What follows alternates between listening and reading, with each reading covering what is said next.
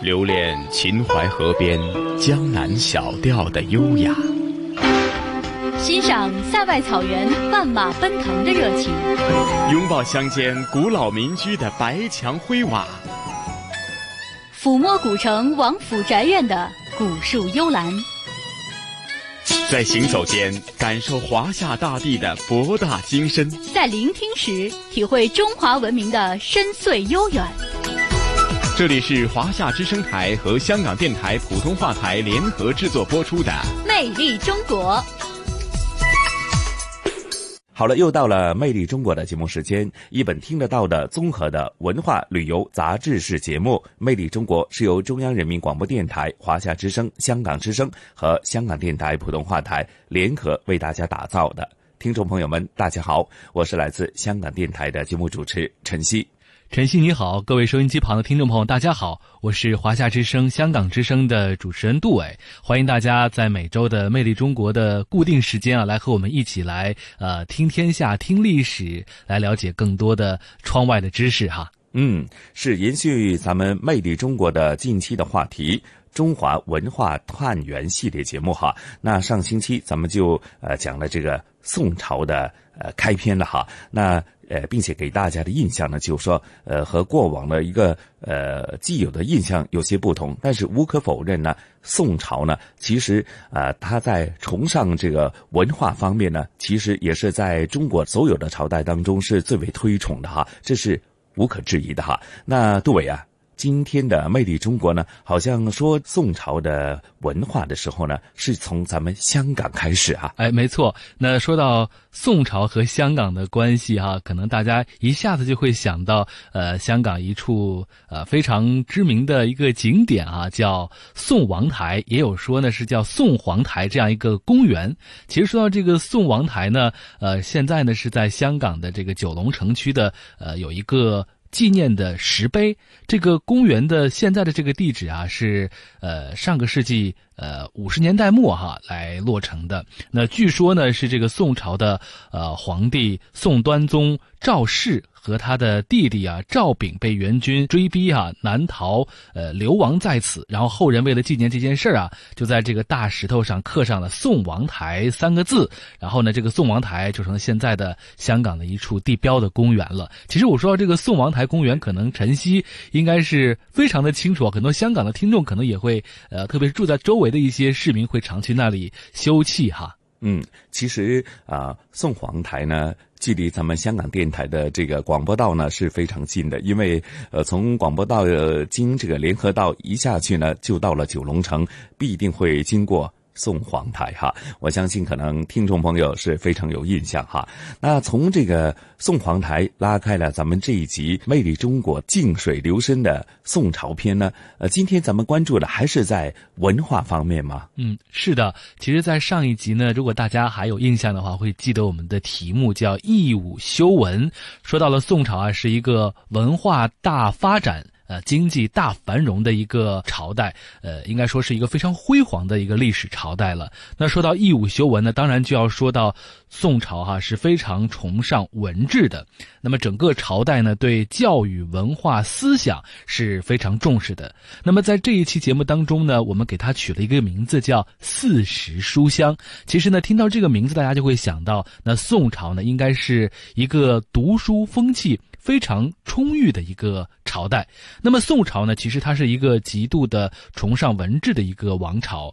那么我们知道有一句话叫“汉武宋文”这样一个观点呢，到今天啊一直是流传的。那现在人们在感叹宋代斯文之盛的同时呢，也大多啊将两宋的这个灭亡哈归咎于宋代的崇文这样一个政策啊。但是对宋代的深入研究，大家会发现，宋代呢，哎，之所以会推行文治哈，也确实。在中国历史当中呢，发挥了非常重要的作用，推动了中国文学思想的大发展、大繁荣。是的，杜伟讲的非常对啊！印象当中，只要咱们略微有一些印象吧，哈，其实，在宋朝的时候呢，印象当中很多官员呢都是学者出身，甚至说本身就是大文豪，是吗？是的，呃，比如说大家知道的宋朝啊，非常有名的欧阳修。苏轼啊，还有这个二程，就是程颢、程颐，他们呃对这个呃儒学的。呃，发展传承哈，也是起到了非常重要的作用。特别是呃，在宋朝有一个非常著名的一个学者啊，也是一个思想家朱熹。那他对这个儒学的发展呢，也是起到了非常重要的这个引领作用。另外呢，我们知道，说到这个宋朝的文化空前的进步哈，在各方面的硕果累累哈，呃，享誉千古。我们在学学习中学语文课的时候，老师经常会讲到的唐宋八大家的时候呢，这个宋朝的作家啊。文人就占了六位啊，比如说大家非常熟悉的呃苏洵、苏轼啊，就是苏东坡了，还有苏辙，另外还有王安石、呃曾巩，还有欧阳修，他们都是宋朝的大家。有的呢还是这个宋朝当时非常重要的官员啊，推动了比如说经济的变革、法治的变革、文化的变革。是，假如不是呃杜伟呢细心的数一下哈，唐宋八大名家，原来宋朝是占了。六个位置啊，嗯，是的，呃，其实说到宋朝呢，有很多非常著名的人物啊，比如说我们一下就会想到，呃，陆游啊、杨万里这样的非常著名的呃词人。那他们的这些作品表现呢，我们在下一周的节目当中啊，会和大家来呃一一的来罗列。那么我们在这期节目当中啊，主要说到的是宋朝的这种思想文化。说到宋朝的思想文化，大家就会知道或者会想到哈，在我们国家在宋代历史上非常著名的一些书。院，因为这些书院呢，也是推动了宋朝全民教育或者全民文化的提升。比如说，呃，非常有名的，在河南啊有这个松阳书院，在湖南呢有岳麓书院等等等等，还有知名的，比如说应天府书院、茅山书院等等。这些书院呢，也是规模非常的大，然后学生也很多，在社会上形成了大家去办学、去学习的这样一种风尚哈。整体上也是推动了当时那个年代哈。这个宋朝人们的这种思想文化的境界，是印象当中啊，其实宋朝啊，它在呃科举制度方面。也是做了很多的改良，甚至说我们刚刚提及的，就是说很多这个宋朝的大官员呢，都是学者出身，甚至是大文豪哈。那当中也是凸显了宋朝非常崇文的这种治理国家、治理呃社会事务的一个呃非常明显的一个趋势哈。对，呃，说到宋朝呢，其实这个科举制度在宋朝也是一个非常大的一个跨越，因为我们知道这个科举制度呢起源于隋朝，但是真正的呃鼎盛啊，应该说是最。大大的发展是在宋朝，很多人呢通过自己的学习，通过自己的努力，然后通过这个科举制度的。考试筛选哈，呃，成为了这个一国栋梁哈，一朝重臣，呃，推动着历史的发展。那其实呢，这个在当时也是呃，能够反映出哈整个全民素质的提升。除了宋朝在思想文化方面的进步发展之外呢，其实宋朝呃还有一个领域呢是特别值得去介绍，或者是特别值得大家去了解的，就是宋朝的。科技发展，那其实，在宋朝呢，在中国历史上啊，是有大量的科技发明的。比如说，四大发明之中的呃胶泥活字印刷术，就是诞生在宋朝。那通过我们今天的这期节目呢，相信大家对宋朝在科技领域的进步呢，也会有更多的认知和了解。嗯，是杜伟啊，咱们讲了这么多，也事不宜迟，马上和大家一起聆听有关于宋朝崇尚文化、呃治理国家的这个理念的。静水流深的第二集《四时书香》，好吗？好的，我们一起走进今天的《魅力中国》。这个朝代不以国力强盛入世，却以文化繁荣著称。词情画意，诗文言志，都城梦华，书香远播。中华文化探源系列节目《宋代篇》，静水流深，请听第二集《四时书香》。声系朦胧，大概来自一股历史悲情。回背是忘记悲情的良方。如果我们说香港人没有历史感，这句话不一定包含贬斥的意思。身世朦胧，大概来自一股历史悲情。回避是忘记悲情的良方。如果我们说香港人没有历史感，这句话不一定包含贬斥的意思。路过宋皇台公园，看见那块有点呆头呆脑的方块石，很难想象七百多年前那大的可以站上几个人的巨石样子，自然更无法联想宋朝末代小皇帝站在那儿临海饮气的故事了。这是香港作家学者小思在《香港故事》当中的一段文字。小思，一九三九年生于香港，本名卢伟銮。他一直埋首于香港文学的口述历史，默默研究香港文学而香远益清，以香港文坛的情灯使者获得了二零一五香港艺术发展奖的终身成就奖。沉潜敦厚。谦恭坚毅，明辨慎思，滋兰树蕙。小思携书香而来，穿越了斑驳的时光印痕，而没有褪色。我去内地旅行，哇，看见那些地名，就是好像我小学的时候念的历史，经过一个一个一个地方，哇，什么洛阳，啊，什么西安，这些都是历史嘛。但是我是从哪里学的？我是从。文学里头学的。现代的香港，摩登而梦幻，在香港市民的急促步伐之间，大概没有人能够在宋皇台前再去凭吊千年前历史人物的命运，而小思却用自己的文字。用《香港文学散步》《香港家书》等书册，将香港朦胧的身世变得清晰。书香，这种文化上的主观嗅觉，将那一个朝代的历史拉到了都市霓虹的眼前。人类发展的图志当中，书籍的作用无法回避。小思用书籍记录着香港的文脉，而世人则通过书籍来了解一段历史，知晓一个故事，感受一种力量。对于文人来说，宋朝会是他们向往的时代，因为大宋王朝崇尚文治，科举制度的推行，士大夫阶层的崛起，朝廷对教育的重视，以及图书印刷业的发达。使得这一朝代书香弥漫。打开历史，就不难发现，有宋一朝读书风气之盛的种种印记。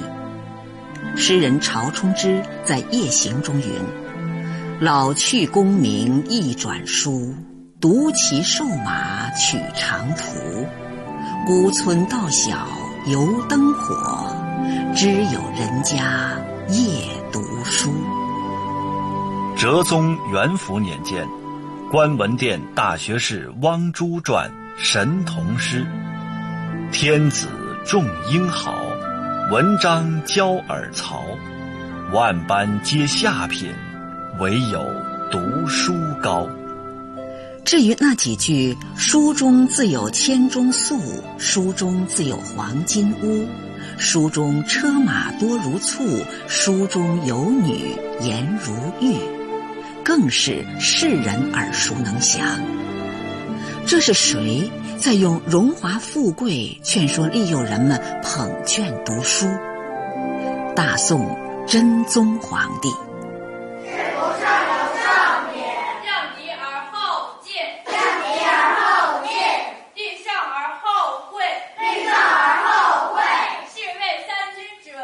为学之道，莫先于穷理；穷理之要，必先于读书。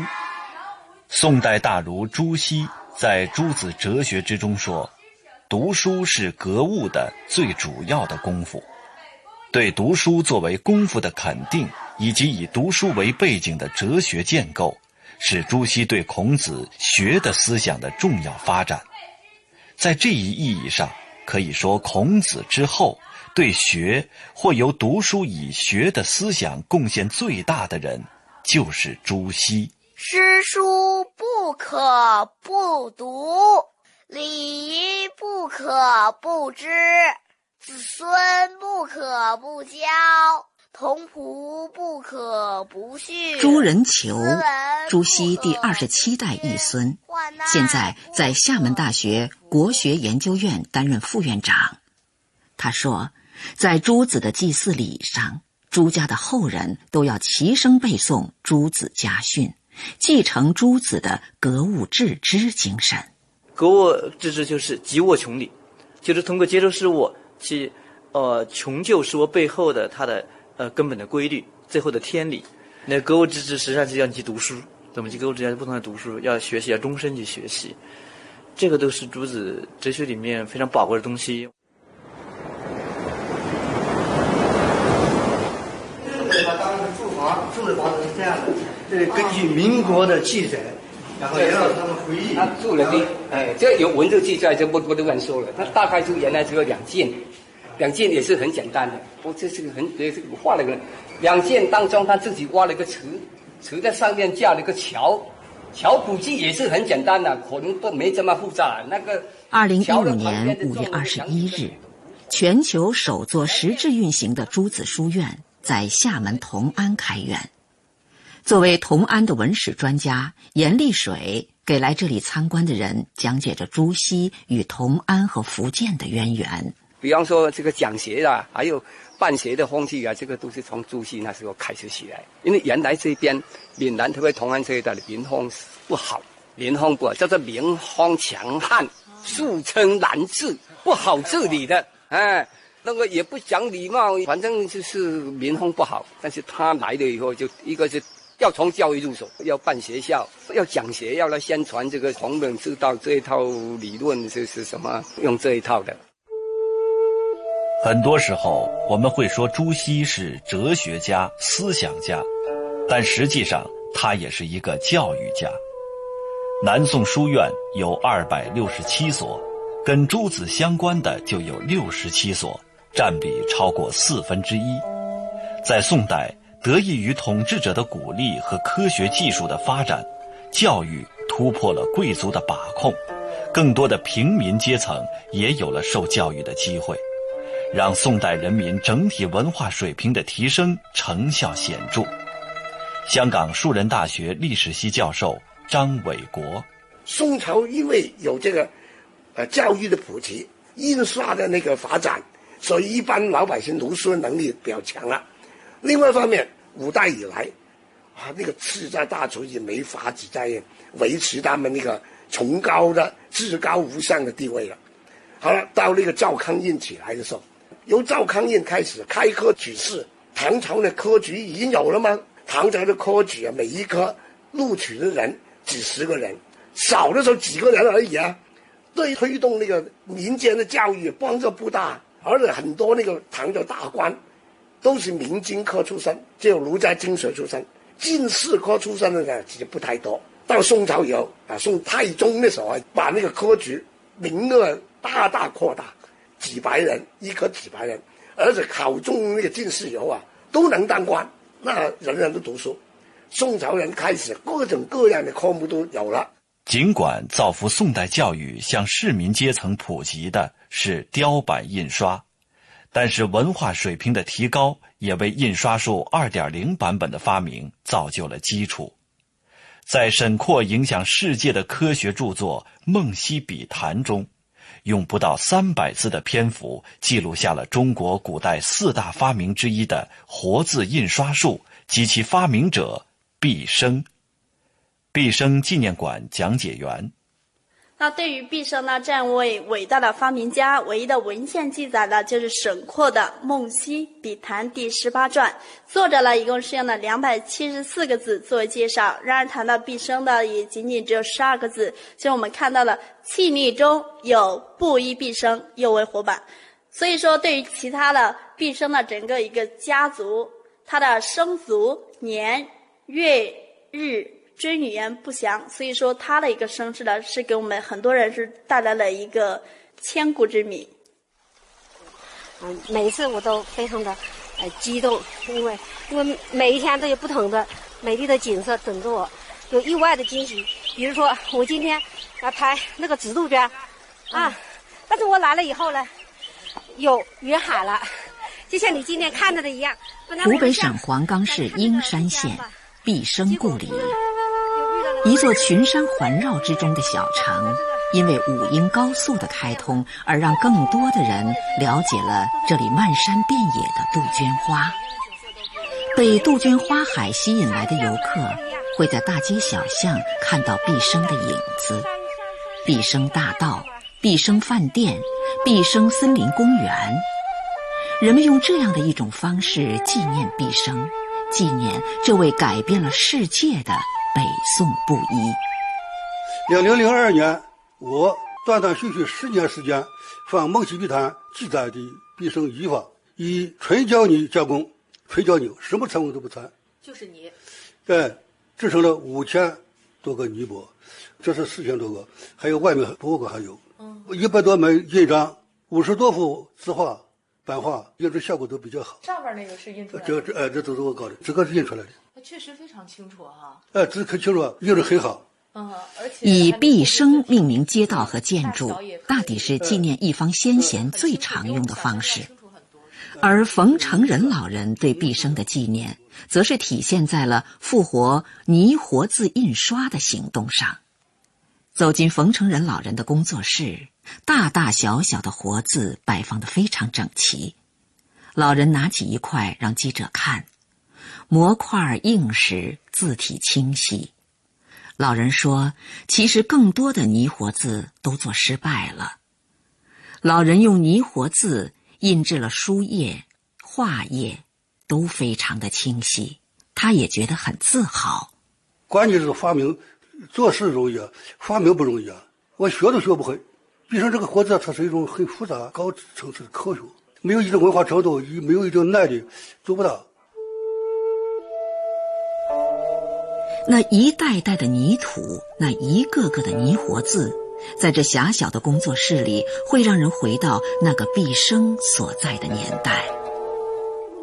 宋代是我国雕版印刷术发展的鼎盛时期。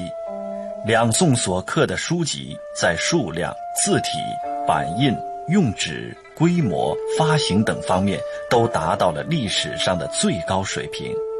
同时，宋代又发明了活字印刷术，这是印刷史上的重大革命，为我国四大发明之一，被誉为世界文明之母。开封科技局副局长刘伟。引用马克思的话，总结了宋代的科技发展。火药、指南针、印刷术，这是预告资产阶级到来的三大发明。火药把骑士阶级砸得粉碎，指南针打开了世界市场，并建立了殖民地，而印刷术则成了新教育的工具和科学复兴的手段。嗯，变成了对精神发展创造必要前提的强大的杠杆。这是马克思对于这个。宋代三大发明的高度的概括。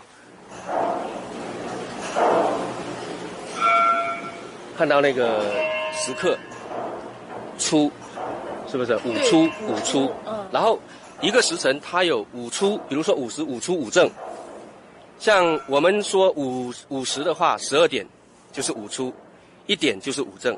哦。嗨，下来你对准那个时辰之后，它对应的下面有个刻。一刻就是我们现在的十五分钟，一样的对应的对。厦门同安科技馆馆长高光满介绍的是宋代的一个伟大的科技发明——水运仪象台。发明者是被称为宋代创客的苏颂，他被研究者认为是钟表的鼻祖。我们看在前面看。然后这一百六十二个小木人的话，它都是各司其职。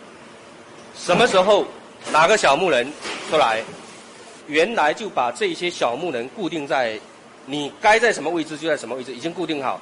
它靠什么？靠水力驱动来带动这么一个大盘。哪个时辰是几点？对应下来几刻，就大概是一个一千年前已经能够精确到十五分钟了。古代中国科学技术的发展和成就，是中华民族灿烂文化中最为耀眼的部分。中国古代科学产生于夏、商、周，秦汉时期形成一定的学科体系。两宋时代与北宋并存的是辽和西夏，与南宋对峙的是金。中原王朝的科学技术达到了中国古代历史上的最高峰，而总结了中国古代，特别是北宋时期科学成就的著作《梦溪笔谈》，更被评价为中国科学史上的里程碑。英国著名科技史学家李约瑟说过：“对于科学史学家来说，唐代却不如后来的宋代那么有意义。这两个朝代的气氛完全不同。唐代是人文主义的，而宋代则着重于科学技术方面。每当人们在中国文献中查找任何一种具体的科学技术史料时，往往会发现，它的焦点就在宋代。不管在应用科学方面，或是纯粹科学方面，都是如此。您正在收听的是中央人民广播电台中华文化探源系列节目《静水流深》。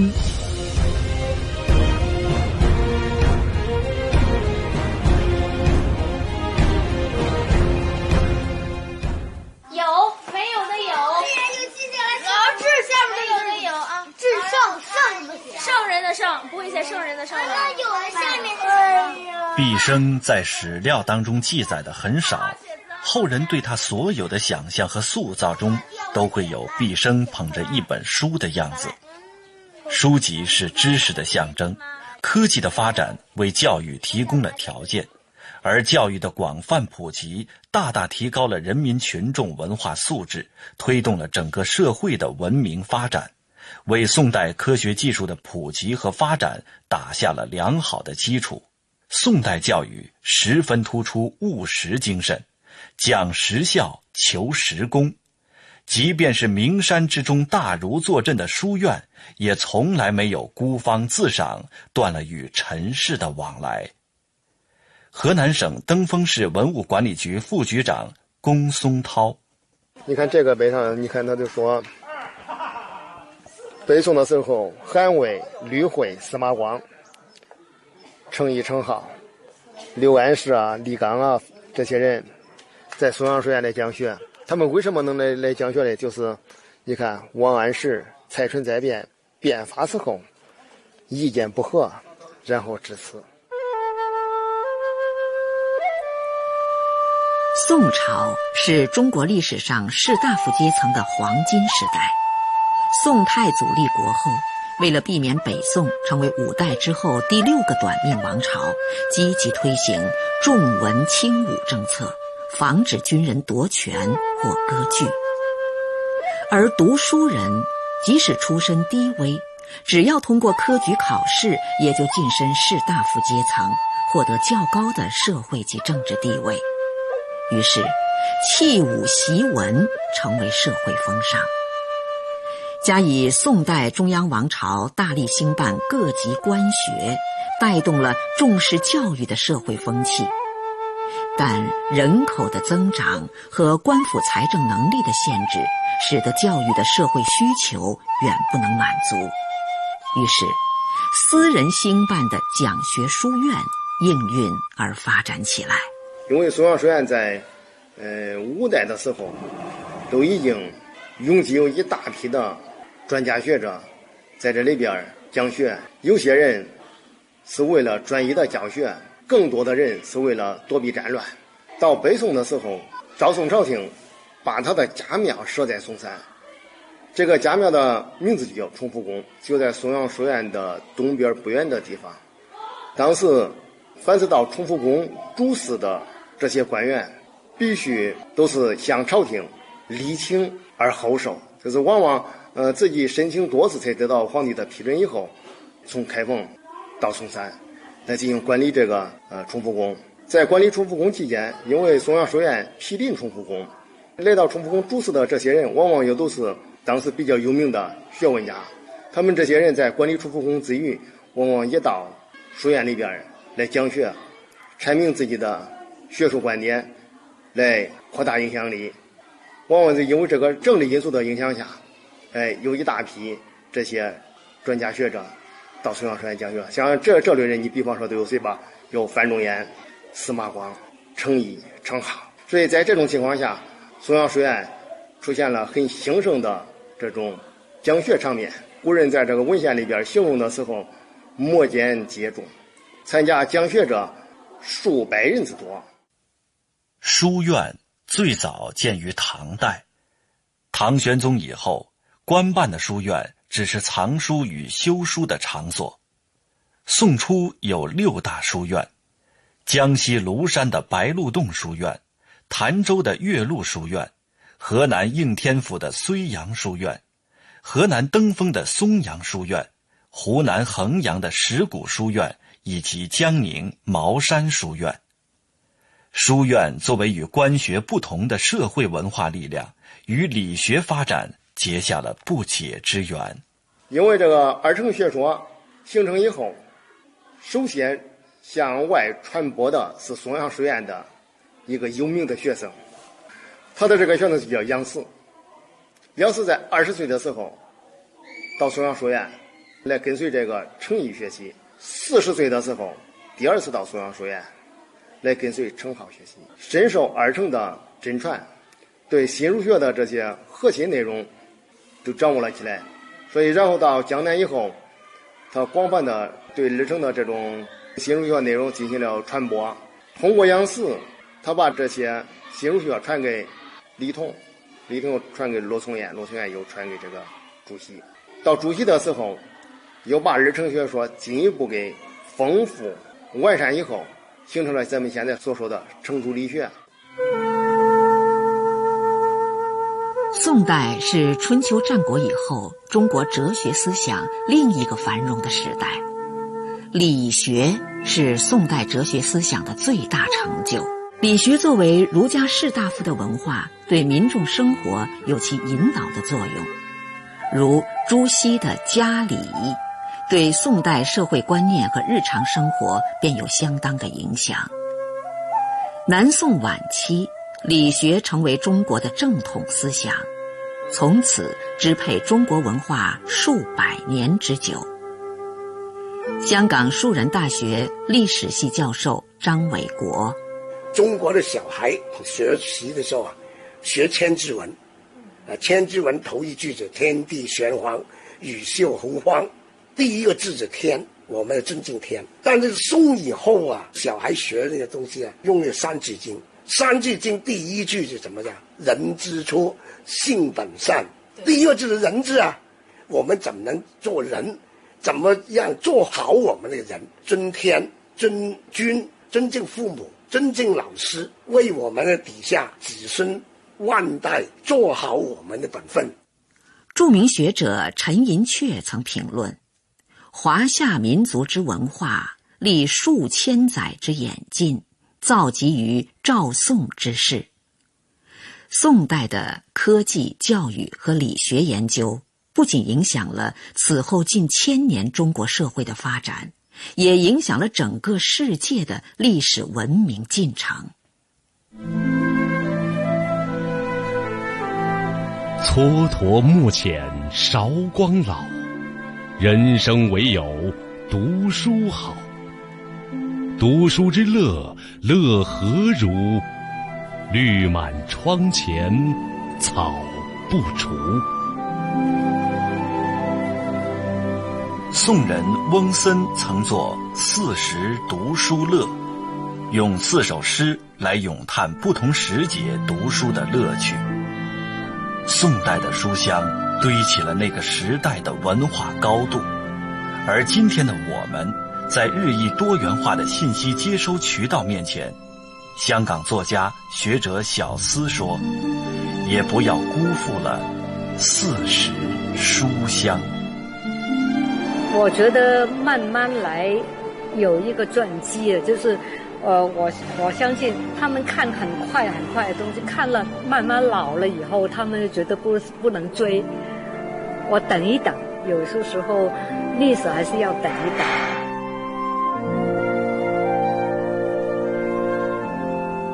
聆听东方神韵，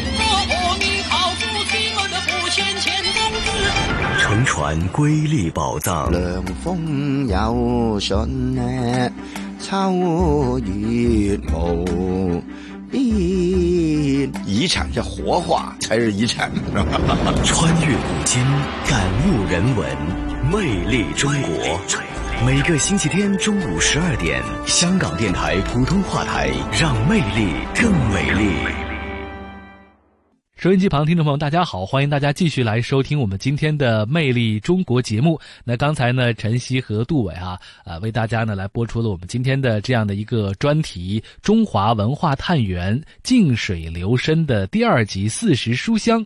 那通过这个专辑呢，我相信大家也是感受到了呃宋朝文化的博大精深哈，从思想的深邃，然后呢，呃，再到文化的传承，呃，再到呢全民思想教育的。提升，最后呢又讲到了整个宋代的科技发展哈，那让大家会感受到，其实，在宋代啊，整个这样一个历史朝代的这个发展和传承当中哈，有很多可能是我们忽略的。但是想一想，呃，有一部非常著名的画作哈，《清明上河图》，哎，看到那个上面的繁荣的景象，我们也许就能明白，在宋朝为什么能够孕育出这么多璀璨的文化。辉煌的历史是，其实聆听咱们这个专题节目呢，呃，我觉得是呃系统的、有效的梳理一下一些文化发展的一些轨迹啊，甚至说将过往大家一些不是太完整的一些对历史文化的那些记忆呢，重新的梳理了一遍哈。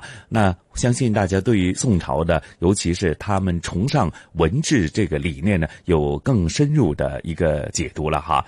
好，那接着下来，香港故事啊，哎呀，杜伟啊，其实我相信呢，此时此刻，或许有些收音机旁的听众朋友已经是感受过那个，呃，在香港传统的节庆的一些气氛，因为就在昨天啊，就是香港传统的节庆之一。天后诞，那我相信对于天后呢，其实呃，尤其是香港从当初的一个小渔村发展成为一个国际大都会的东方之珠，其实既然提到是从小渔村，那以前是捕鱼的话呢，呃，对于呃这个渔民来讲呢，有他们的一个。呃，心目当中的一个守护神，那就是天后。呃，天后诞呢，到底呃是以何种的形式呈现呢？又说呢，在天后诞呢，在昨天呢，在元朗十八乡呢，是非常的热闹，因为有呃纪念天后诞的一些相关的巡游活动。那具体的情况是怎样？咱们接着下来就交给同事雨波和来自中国旅游出版社的副总编辑一哥陈一年，呃，和大家一起。娓娓的道来，好吗？好的，我们一起来走进今天的香港故事。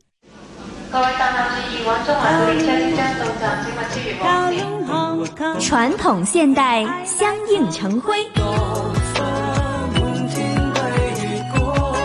中西文化共冶一炉，东方之珠，动感之都，香港故事。香港故事。欢迎来到香港故事节目时间。节目当中，雨波非常高兴，请来香港中国旅游杂志副总编辑陈一年一哥，你好，你好，大家好。来到春天，我们会想起春游和春季哈。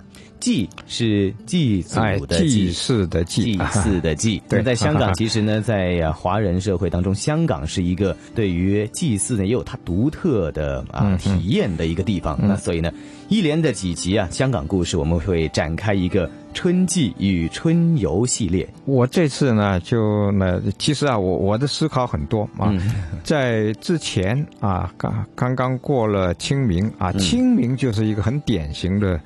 呃，春季，嗯。的的日子啊，嗯呃，那段时间我也挺忙啊，其中，呃，做了一件那挺特别的事，就是呃，为家里的老人进行海祭，嗯，啊，就是等于说是在大海祭祖，为什么这样呢？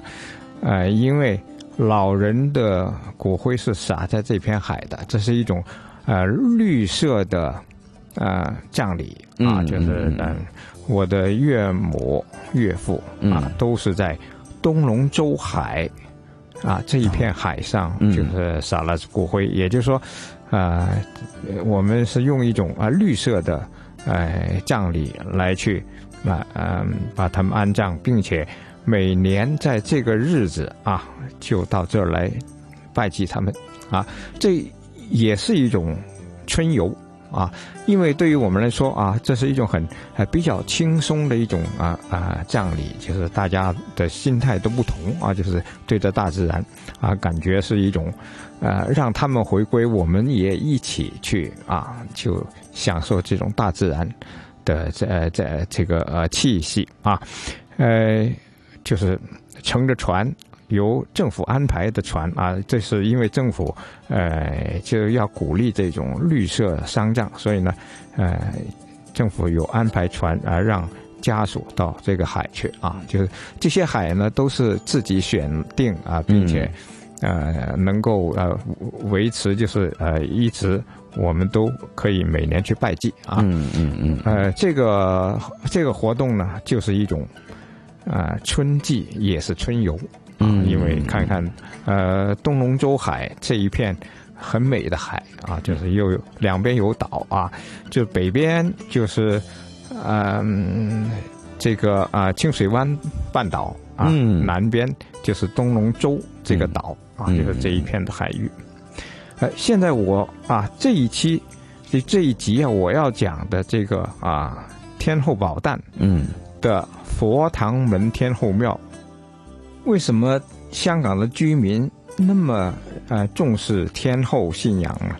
啊，这个就跟他们啊自古以来跟大海很有关系啊，这个千丝万缕的联系，使到啊信仰天后的人特别多啊，不光是渔民啊，因为所有的人都住在海边，统计出来的天后庙有一百零二座。很少有啊，就是在这么一个，呃，一个城市啊，地方也不是很大，竟然有这么多的天后庙啊，遍布了香港的九龙新界。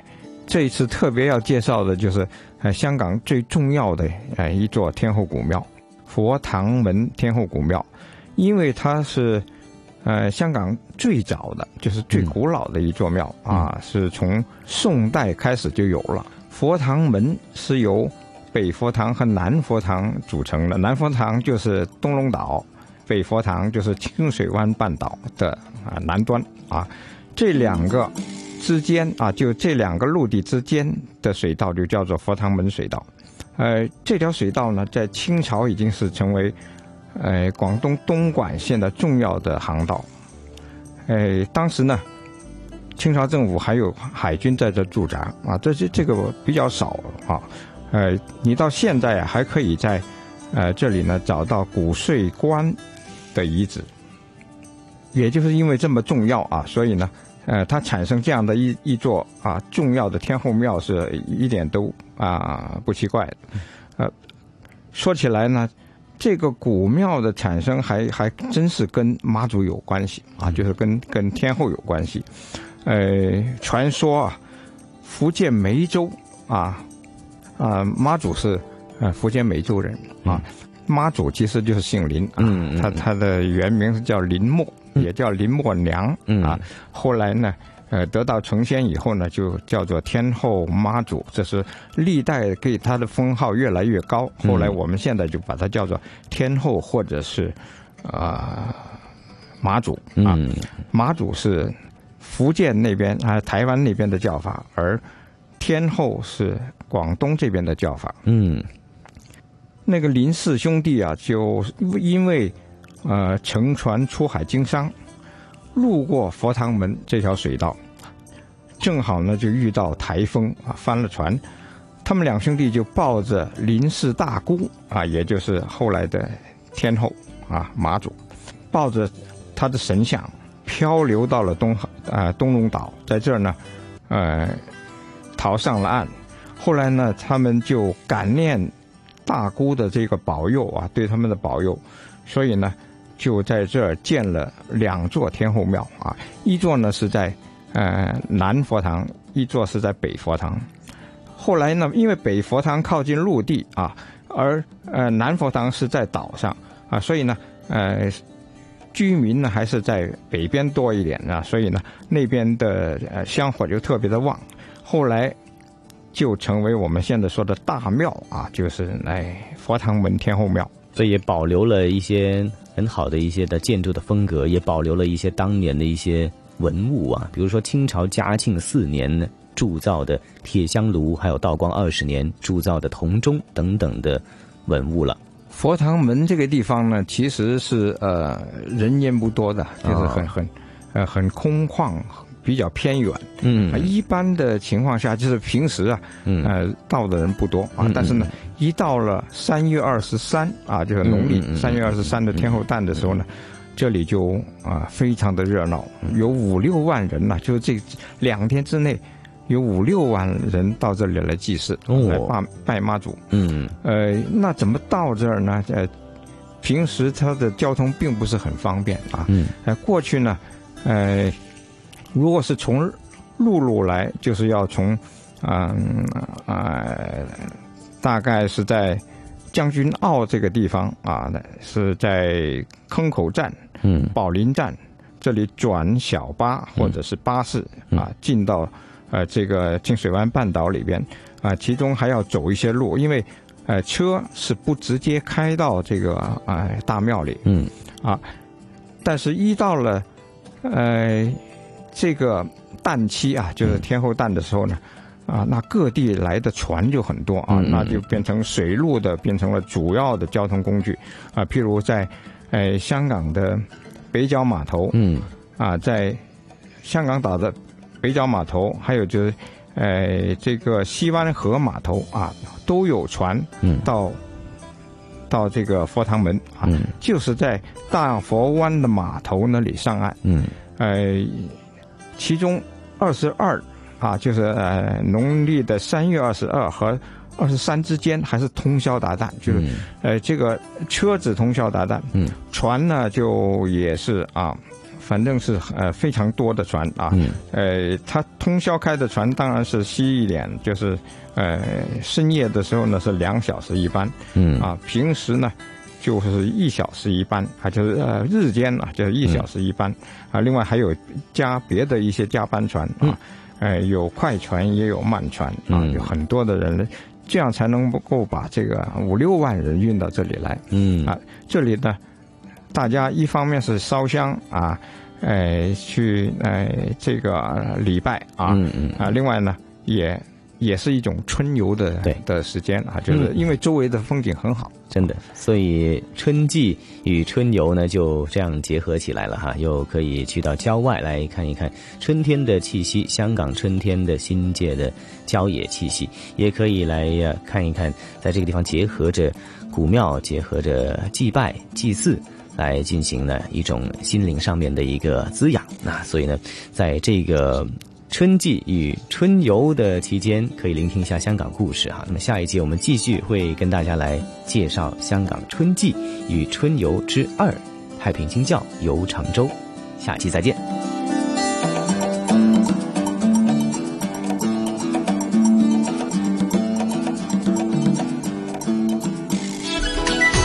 这里是华夏之声台和香港电台普通话台联合制作播出的《魅力中国》。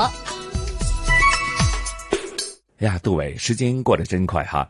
虽然我们没有亲身感受到这个香港的天后诞的一些节庆的活动，但是我相信呢，经过刚刚雨波和一哥的呃非常深刻、生动的一个描述的话呢，我相信呢，假如你没参观过的，又或者呢，真的想身临其境的感受一番的话呢，那记得了哈，啊，明年呢，记得来香港参与这个天后诞的一些相关的活动啊。嗯。